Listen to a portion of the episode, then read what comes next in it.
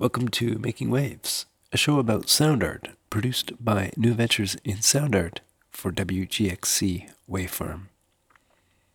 Making Waves is produced at the NAISA North Media Arts Centre, and that's in South River, Ontario, about uh, 300 kilometers north of Toronto.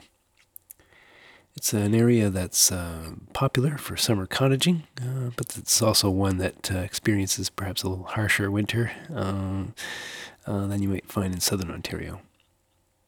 Podcaster and uh, radio documentarian Aisha Barmenia from Peterborough was in residence at NAISA for two weeks in February.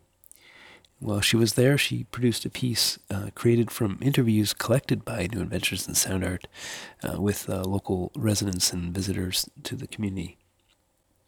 On Making Waves, we're going to share the piece she made, which is called A Good Ways North. And we'll bookend that with her uh, introducing and discussing the piece uh, for the audience that was there at the premiere. Darren and Nadine invited me to come do this residency, and um, they gave me these uh, interviews that they'd done over the past few years in South River. Uh, they had gone out and interviewed um, different folks who live here, who come to the cafe, but also artists and friends and just community members.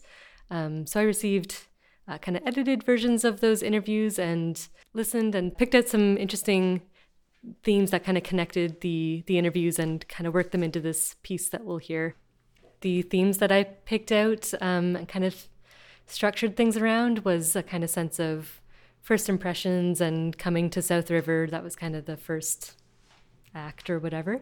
Um, and I paired that up with like a little soundscape that I did driving here and getting out of the car. Uh, that was the first thing we heard. Um, then the second sort of act was about um, different kind of relationships being built in the area with other folks, with the land, with yourself, kind of thing. And then the last uh, sort of act was just also on that kind of like relationship building, but kind of final um, reflections on living in this place. My process for making this was I got these interviews and I made kind of these rough transcripts um, just to kind of get really immersed in what people were saying and to uh, think through. And as I was transcribing the interviews, I picked out some themes.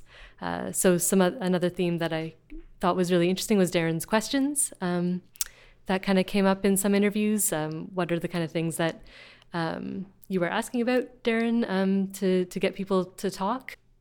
And then the kind of ideas of you know coming to to town I found really interesting. There were also a lot of remarks in the interviews about um, kind of the practicalities of living here, but I think for this project I decided I was more interested in kind of the ideas of why here and um, what what what are kind of the more emotional reasons for um, staying in spite of some of the challenges and difficulties.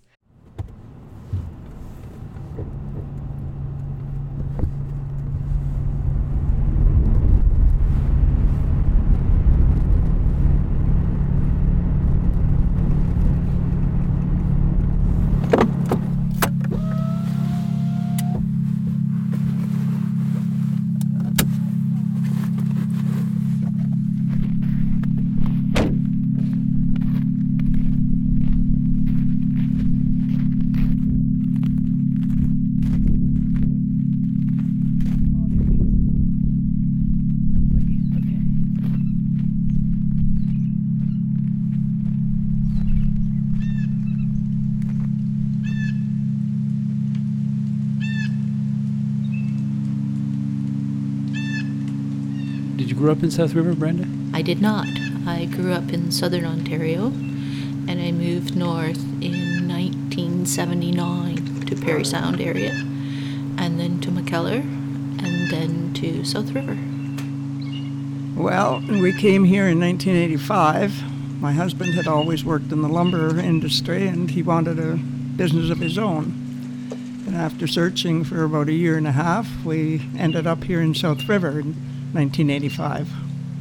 Brought our four boys, who were from grade 2 to grade 12 at that time, and all of them over the course of the time till we sold in 1996 worked with us in the business.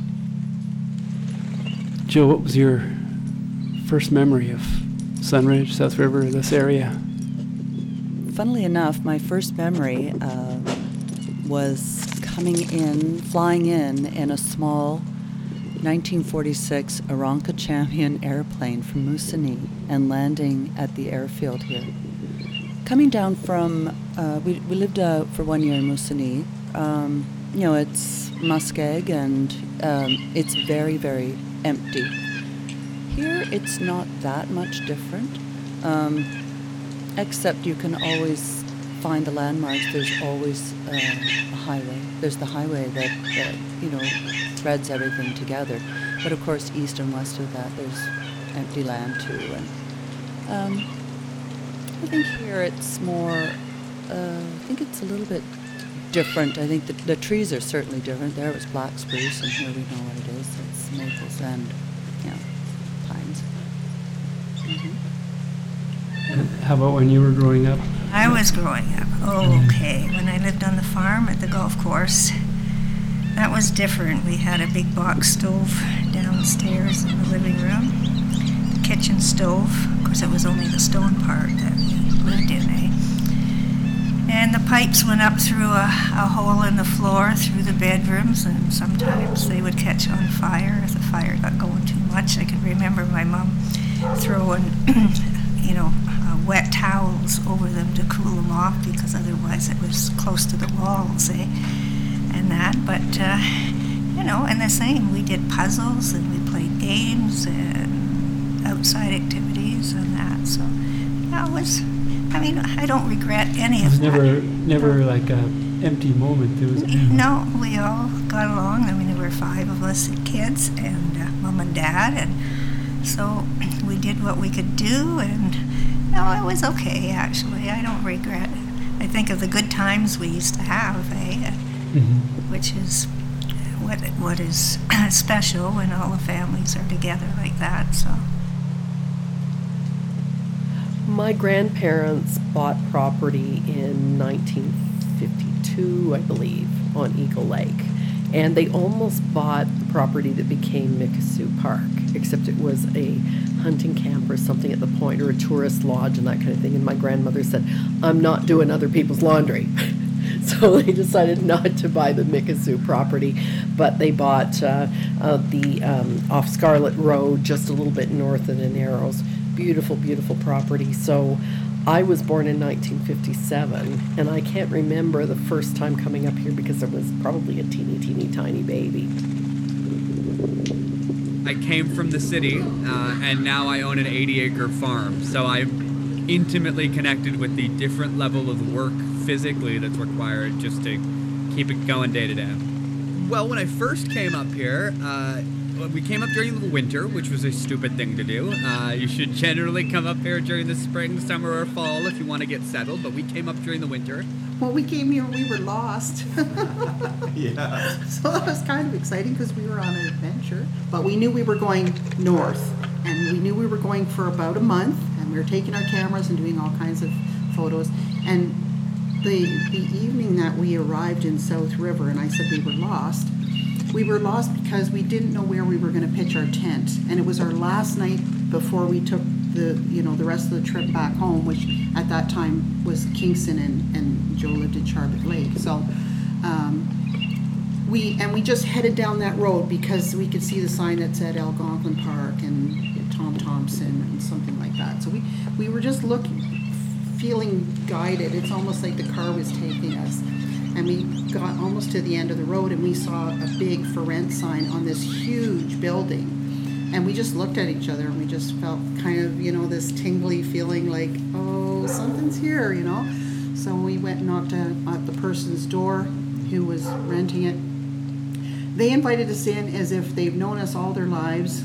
We talked stories about nature and photographing birds and wildlife and canoeing. And, and it was just like we'd known them forever. And then they showed us the place for rent. And, and we just looked at each other and said, Do you want to move?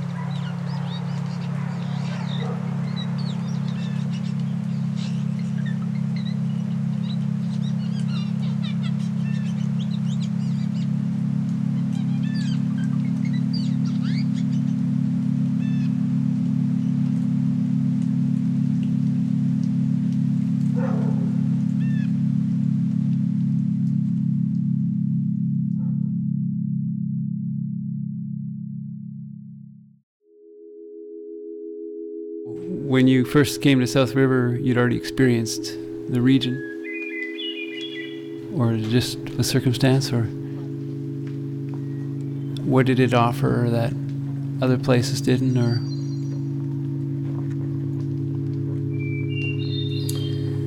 we played a game.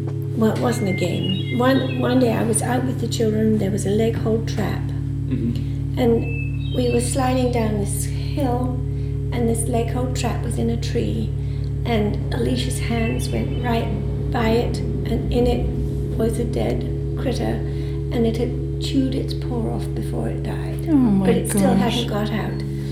So we developed a hatred mm-hmm. for those traps. So there's a trap on the floor. A beaver had been caught. And it was only the bones. There was nothing, there was no body there. It had all been consumed.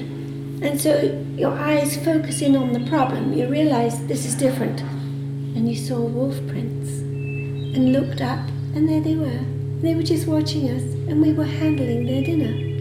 Right, right. And it, we had a very old dog with us, so there was Alicia was beside me, and then we had this amazing moment where we looked up, and all of us looked at each other. And then AJ and I turned around, and I, we put the beaver down, and then we picked up the dog, and we just walked quietly away. And that was, wow. was one of those moments that were beautiful.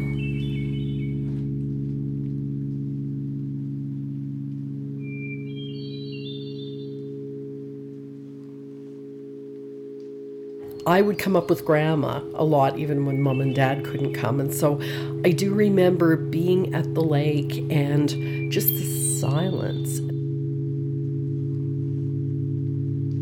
I do remember CBC radio playing all the time when I was up here with grandma, and she would knit and she would crochet and she would write and everything like that. Always a lot to read. We would go fishing. But I can remember being 10 years old. I think it was, I was either 10 or 11 either 67 or 68. And for some reason, I just really, really started fixating on the Russian invasion of Czechoslovakia. And I don't know why, at 10 or 11, that was something which was, I, I just thought this was a terribly important story. That, and, and I can remember the the soft glow of the lights and the call of the loons out in the water and the wave lap, waves lapping on the shore and this sound of this CBC radio reporting on this military invasion. So I don't know what it was about me as an 11 year old. I think it was the sense of I'm away from my parents in this very, very, very quiet, quiet, quiet place, and there are bad things happening in the world, and I'm kind of scared, you know? Except grandma was there, so that mitigated the feeling of being scared. I moved here from Bobcaygeon. I was 14 and I'm 53 now. So you always know in the fall you'll hear, or around December, you'll start hearing the chickadees. So you know it's winter and the blue jays. And then, of course, in the spring it's more the robins and uh, different uh, oh, sparrows.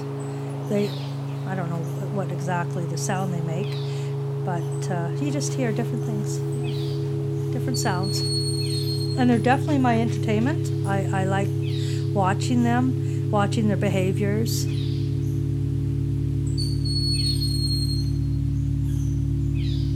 We, we inherited a very good business. It was well established, and the previous owners were very good in helping us get established ourselves. Wim took George around to meet all of the construction workers because we came here in December and back in those days, the town shut down as far as building was concerned. And most of the contractors back then would plow snow or have some other means of doing something through the winter time rather than continuing with construction. A lot of them today are continuing in construction and they have the facility to keep things warm and carry on. Back then, why, that was sort of how we got our feet wet.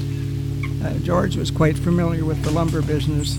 I knew nothing uh, about that other than, you know, I knew what a piece of wood was and I knew what nails were and I could use a hammer. But as far as being able to help somebody as a customer, I had to learn all that, and over the course of time, I did, and really enjoyed it. Uh, as it turned out, a year later, the owners of the ABC Lumber closed their store. Their two boys were not interested in carrying on, and mom and dad were ready to retire, so we became the only one in South River.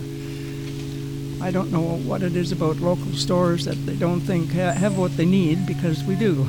Just generally speaking, a lot of people who are local don't seem to support local business. Why? Well, we're just small, I guess. I don't know.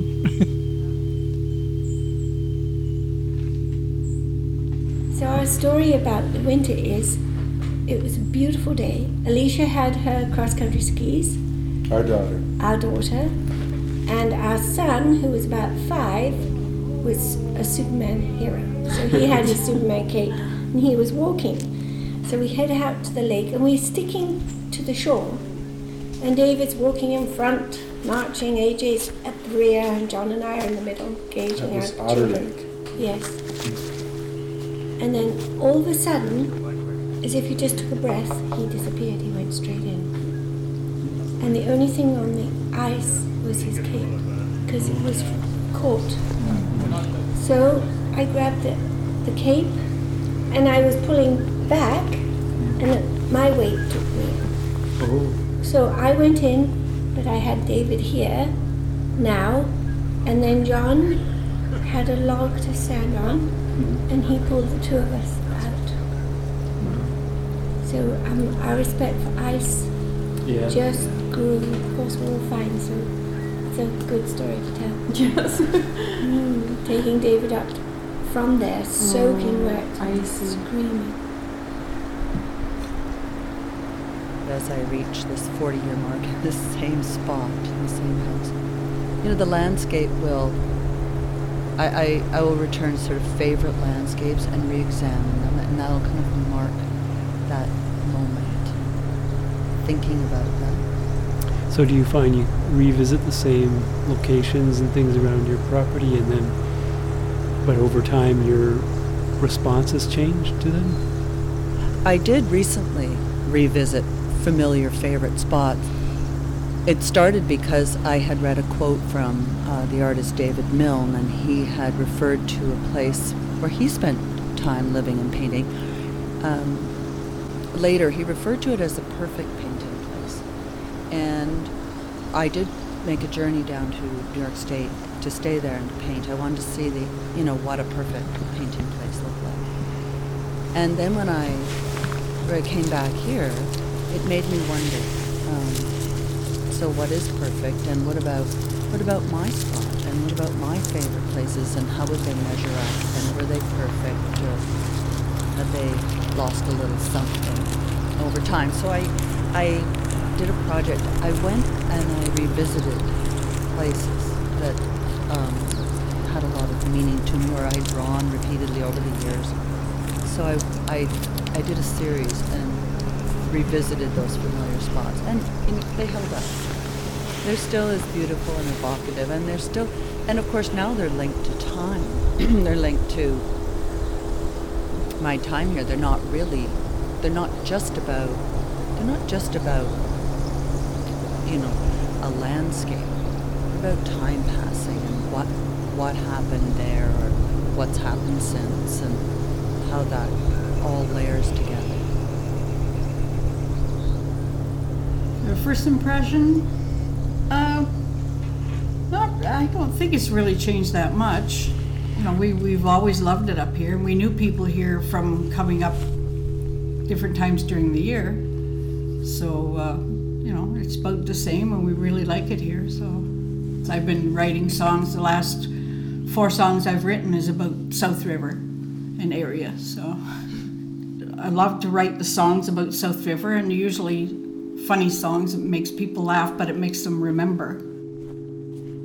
Well, a few years ago, there was a youth group that were putting on a play written by somebody locally, and they wanted a fiddle, some fiddle music, and a, and a, a tune for the for the play. And I thought, well, the name of the the our the nickname for South River is called Charcoal Town. So I got some information from different people and went to the library and got information there and talked to a few people, elders from town here.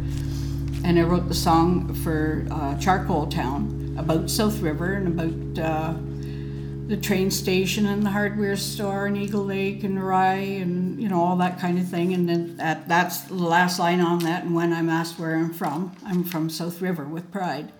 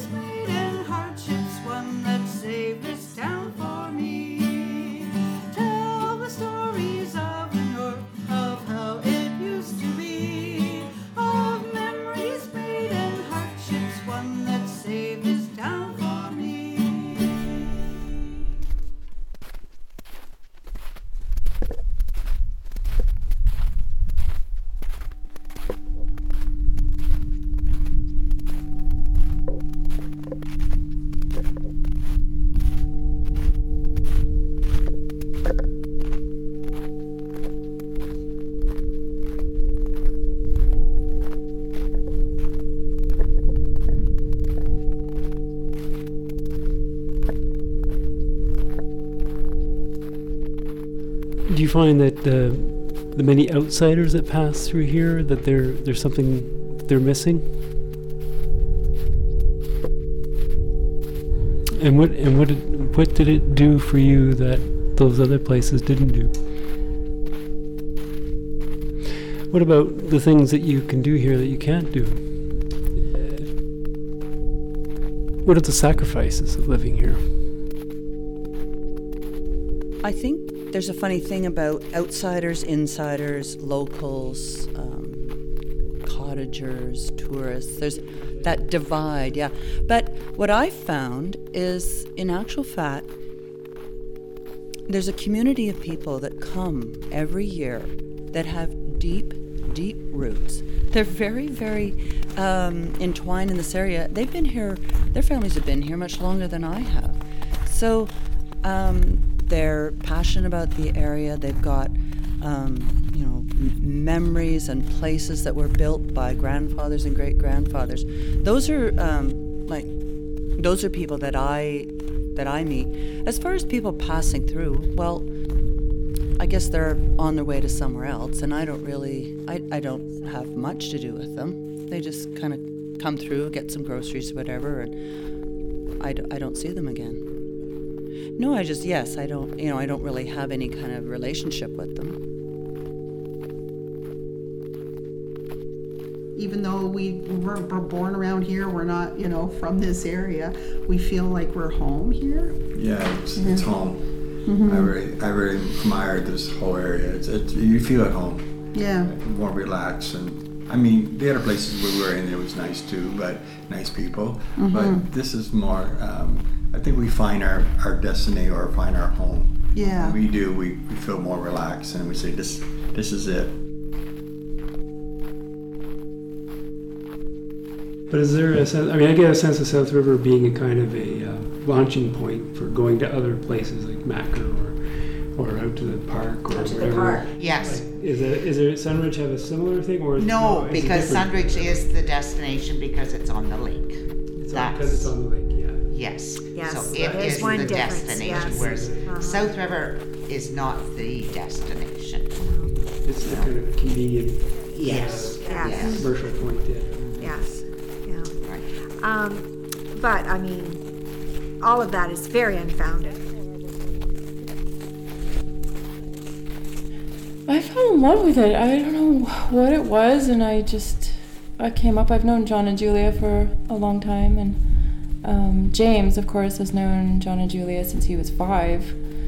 Um, but we've always lived in Toronto, and um, we noticed that every single weekend we would leave the city and go hiking and go into the woods and go north, you know.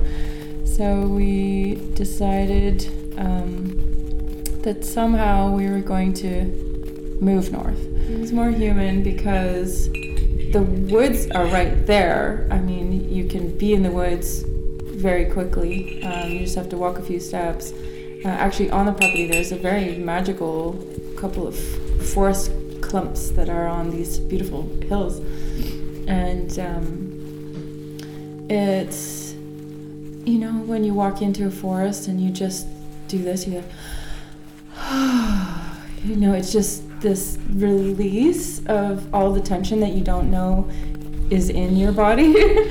but in the city, it's just it feels for me anyway like it's constantly there and and I have been noticing it a lot because I have regular intervals in the woods, you know, and hiking. So I really notice it. And I just feel like I can breathe, that it's quiet and space, space and connected and and uh, it's magic. It's pure magic. It's as close to magic as you can get, I think.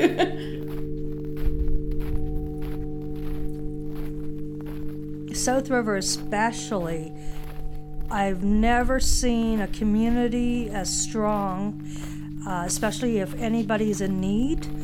This community will come together so quickly. It doesn't matter if they don't know you or not. They don't care what color you are, what nothing, but they will all come together and they will all fundraise. They will make sure you, whatever you need, it will be done. And over the years, I've I cannot say I've seen a, a town like South River. They're the only ones that I know. I'm sure there is, but they are very community minded for sure. And yeah, it's really opened up my eyes that way. And I always think I'm very grateful to be here, big time. I have one story quickly.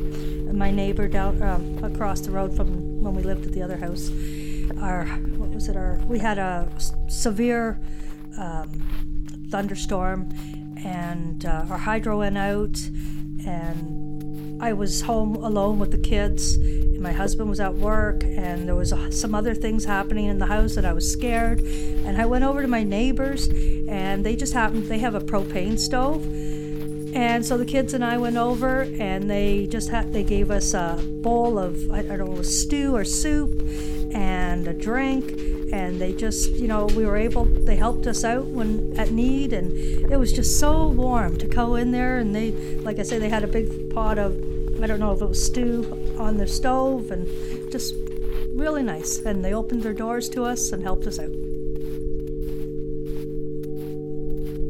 But anyway, I also remember the first year we were here. As I said, we came in December and we bought skis to go family skiing. And right across the road from us, one of our employees and our oldest boy used to make track for cross country skiing. And we used to head out sometimes in the morning before work or on a Sunday afternoon when we were closed. And said, "This is just like a like the Christmas cards." It was just such a beautiful scene, and you don't appreciate where you're living until you get there, I guess, and really realize how beautiful this area is.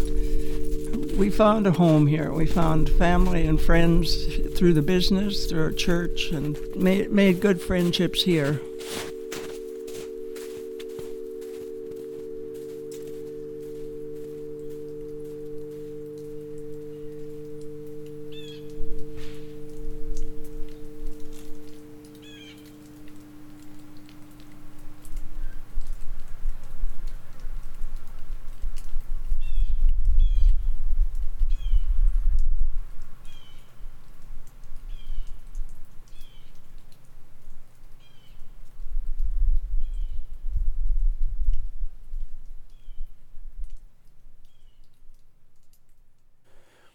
Was uh, Good Ways North by Aisha Barmenia, heard here on Making Waves.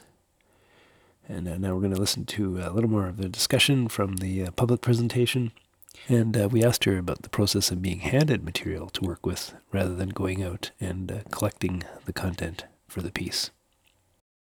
I think I would have, if I was going out to do the interviews on my own, I would have pursued different avenues of questioning.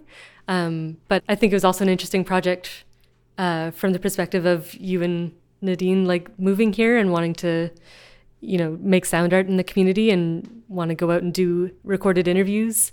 Uh, I think it's all related, and so I think it's interesting to that it wasn't me because um, you're. I don't know. I think it's just interesting to think of what angles you're coming from as someone who's joining the community. What questions are you asking versus me, who's kind of just passing through, one of the outsiders passing through. Uh, the questions that I asked would be would be different. Um, so I do a lot of like documentaries and podcasting stuff in Peterborough, where I live, um, and I find it a really nice way of engaging with the community and learning about people who are doing interesting things locally and just meeting people that I then see at like farmers markets or whatever. Um, so in the same way that like running a hardware store, you meet a lot of people and you become a community member. I think making documentaries and making sound art can also be a way of engaging with the community. Um, so it was interesting receiving the material from from you guys who have kind of done the process of like going out and uh, meeting people. Oh, they're all done here. Oh, okay. Hmm. right. it's kind of neat doing interviews too because it gives you an opportunity to ask these kind of like nosy questions. Um, and like just really very seriously ask someone who you may might see all the time um, and have like you know oh weather's bad today. Oh how's how's your mom? kind of questions. But uh, there's something about an interview where you can really drill down and like get at conversations that are kind of harder to get at um, at least for me. I, I also got to go out to joanne's property and uh, interview interview you a little bit and uh, Um, and then the other kind of component to the the piece, um, other than the interviews, was um, I brought in a bunch of soundscape um, field recordings. So um, some were from Joanne's property. Um, there, what we were hearing at the beginning was a recording of uh, blue jays at a feeder. Yeah. yeah, yeah. Yeah, yeah, and then the dog left that in there. Um, and then I brought in some recordings that had been posted online from uh, Eagle Lake, um, some by Darren, and then another by Matt. Matt Migalski. Matt Migalski. Um, so those were, I think, were done more in the summer, fall. So there was kind of like a seasons changing in um, in the recording, and then we ended back at uh, kind of winter soundscape. Um, that was what we ended on was a recording I made last year um, at the Soundscape workshop, um, just walking around the property out at Warbler's Roost. So kind of picked some some soundscapes that kind of might work in terms of uh, sort of the themes, like kind of coming and getting settled and hearing the landscape here, and then the kind of walking about, like exploring the area. That was Aisha Barmenia on WGXC. This is Making Waves. To take us to the end of the show for this month, this is a piece called WRGO, or What's Really Going On, and it's um, made by Don Hill, a radio artist from Edmonton. And he created this piece in a residency as well. Uh, his residency, though, was at the Blast Theory in Brighton, England. And the piece uh, very much is a response to um, Brexit, which was, of course, uh, highly debated at the time. And uh, also, he produced the piece using binaural audio, so uh, we highly recommend that you use headphones to listen to the remainder of the show.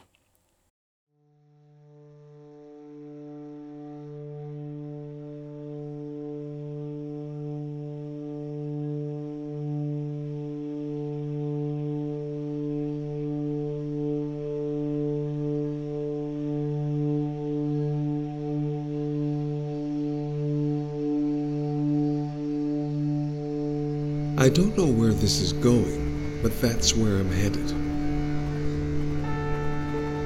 A train, a grandmother, and a grandson. And a right proper gentleman. He sits beside me. A generation ago, you could call him a dandy, dressed to the nines. His elegant hat puts my straw chapeau to shame. He sits quietly, thumbing his phone. Every stitch about this fellow signaled meticulous presentation, and good on him. He sat for almost an hour, thumbing through myriads of online shops for shoes. Shoes. Shoes. More shoes. Yes, I stared. Shoes. Very fashionable, and the fall collection from the look of it. Later, when I recounted some of this story, a very smart woman asked, Where is this all going? It all sounds rather abstract, she said. I don't know where you're taking me. And that's the point, isn't it? Nothing is on track here. Nobody really knows where this island nation is coming or going, but that's where the country is headed come fall. So it makes sense to talk about shoes.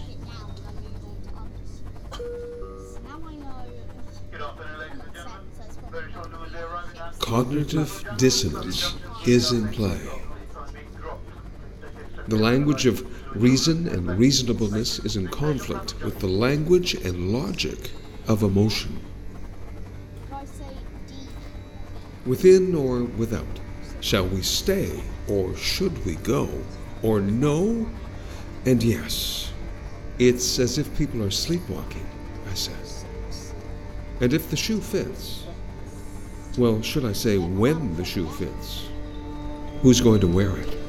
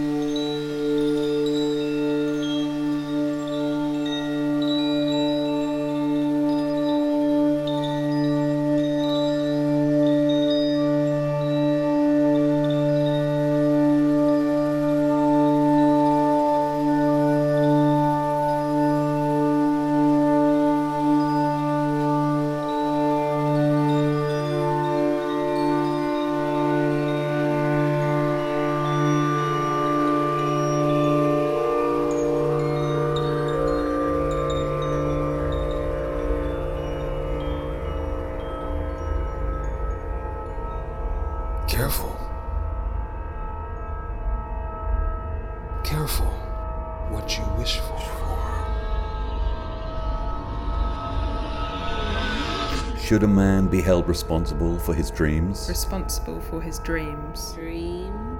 A woman? A woman. A woman? Dream. Should anyone Anybody. Be punished for whatever pops, for whatever pops into, their head? Where do these dreams come from? Come from? You asked a question.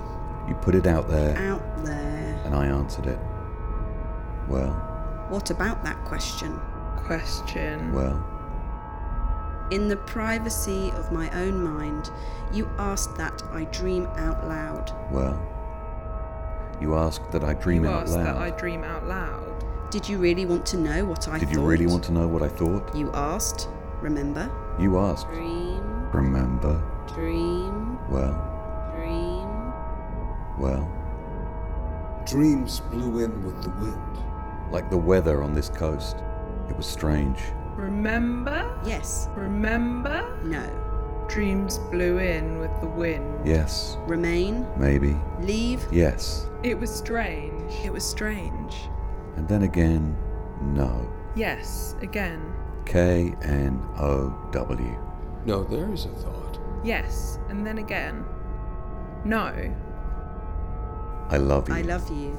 Leave. I hate you. Not. I hate I you. need you. I love you. I want you. I can't stand the thought of you. I have desires. Careful. I. I. I hate you. I. I am old. I I. love you. and I I can't imagine desires. the future without you. I. I want you. I. I I am old. And I can't imagine a future without you. I have desires. Me. I. Me. Me. I am old. I am old and, And I, I can't can't imagine a imagine future a without future you. I am your young. dream. And I can't And I imagine don't a future understand without you. young and I don't understand you. And I can't imagine a future with your I dream. am young. I am young and I and don't, don't understand, understand your your dream dream at at all. all. I I am old and young and I live here. I am I old old and and young young and and I I live live here. here. Here. Listen. What if it's just a dream? What will here look like soon? And thereafter, Careful. And after that, Surely we can dance this nervous dance. surely we can dance this nervous surely dance we can dance this And nervous dream. dance And and, dream without tripping without each tripping other each up. other up. What if it's Please. Please. Where's What's the, the melody? melody? careful? What's, the, tune? Dream. Is it pop Is or it not? pop or not? Does it matter? Is it a dream? Does it matter? Does it matter? What if it's just a dream?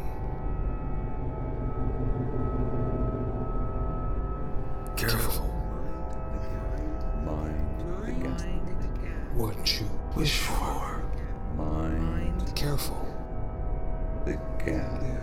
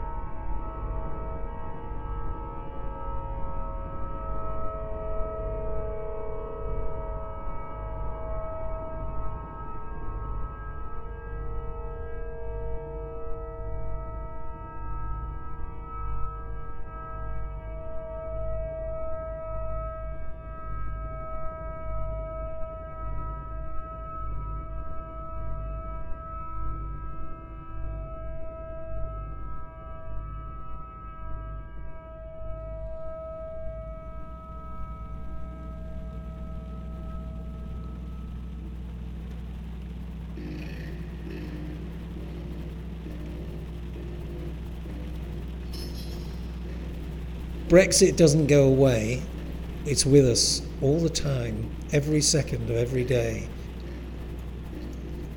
It's there in the background. It's that background noise building like a pulse. Brexit doesn't go away. Let's assume it does happen. That kind of explosion that this pulse could be connected with could be, that's what it could be about. And Brighton, Brighton now. Why is that sound relevant to Brighton now? All sorts of reasons. I mean, you know, um, ambient noise.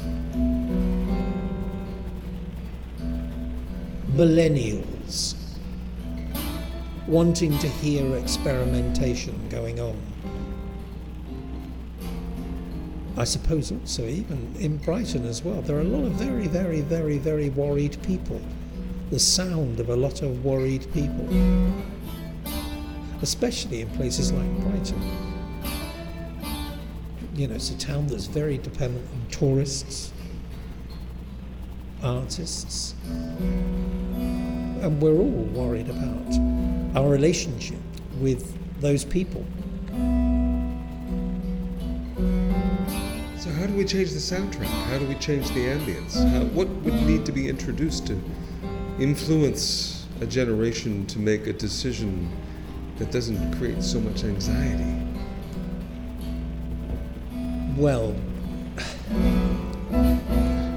part of me worries that that's not possible. Or not possible for a long time. I mean, you know, it's sort of simplistic notions of bringing the nation together, bringing people together to allow them to have their opinions. Part of me actually doesn't really believe that that's going to happen. You know, on the simplest of levels, there should be a second referendum. The people's voice should be listened to. That will also create, if that any of that were to happen, which I, I fear it won't, then that will also create more noise.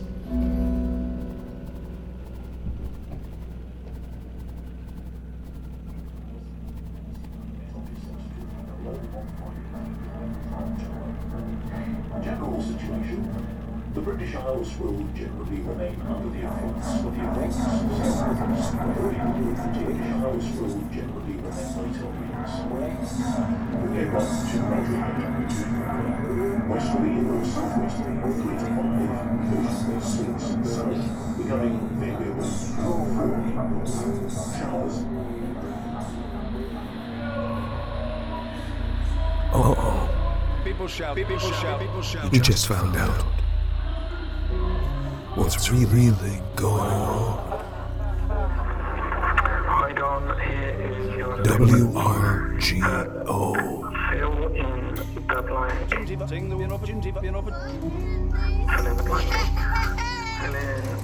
Other points, other points, other points, other points. Must order, but the, but the, but the, but the, and will be heard, heard, heard, heard.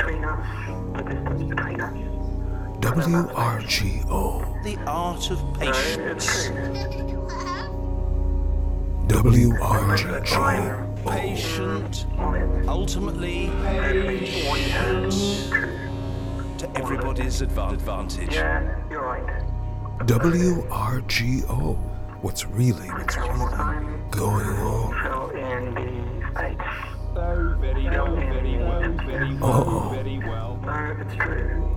That most of the time, um, What's really going on? seriously, what you heard is true. Leave it there, there, there, there. You're right. Uh-oh. But so it is. He just found out what's really going on. Restraint. Patience. Why? New message. Hold on, here is your segment. WRGO. Fill in the blank. What's really, really Fill in the space. going on?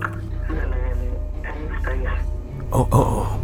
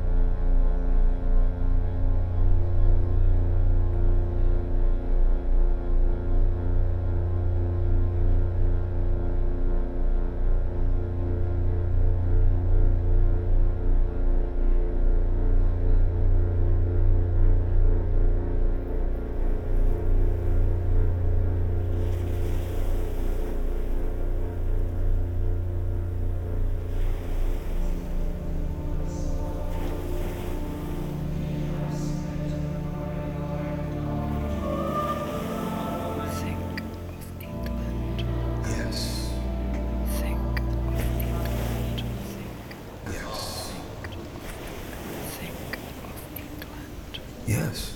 Think of I will always be. Think Yes. of England. Think, think England. England.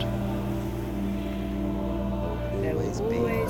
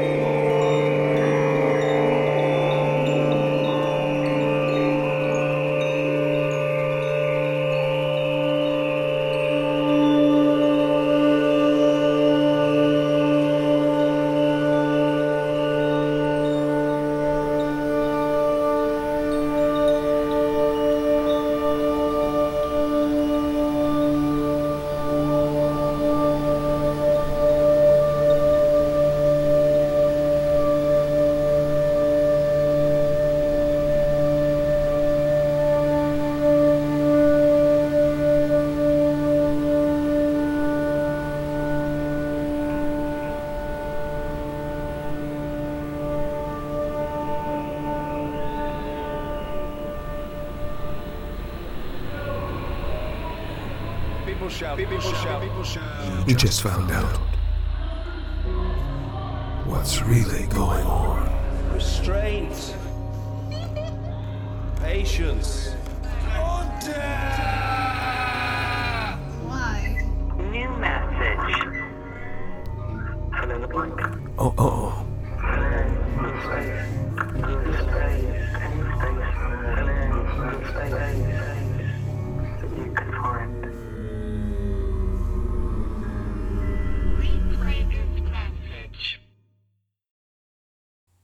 That was uh, What's Really Going On, or WRGO, by Don Hill. To take us to the very end, I have a piece by Jeffrey Sinibaldi, a sound artist from the Niagara area of Ontario. And um, his piece uh, uses a chopped up voice of a debt collector, contrasted against a sound uh, environment of uh, the Lakeside Steel Plant being uh, demolished in Welland, Ontario. Well, well, we can't. Like, you have to understand, and like, this is where I think the disconnect was. The, idea behind it all,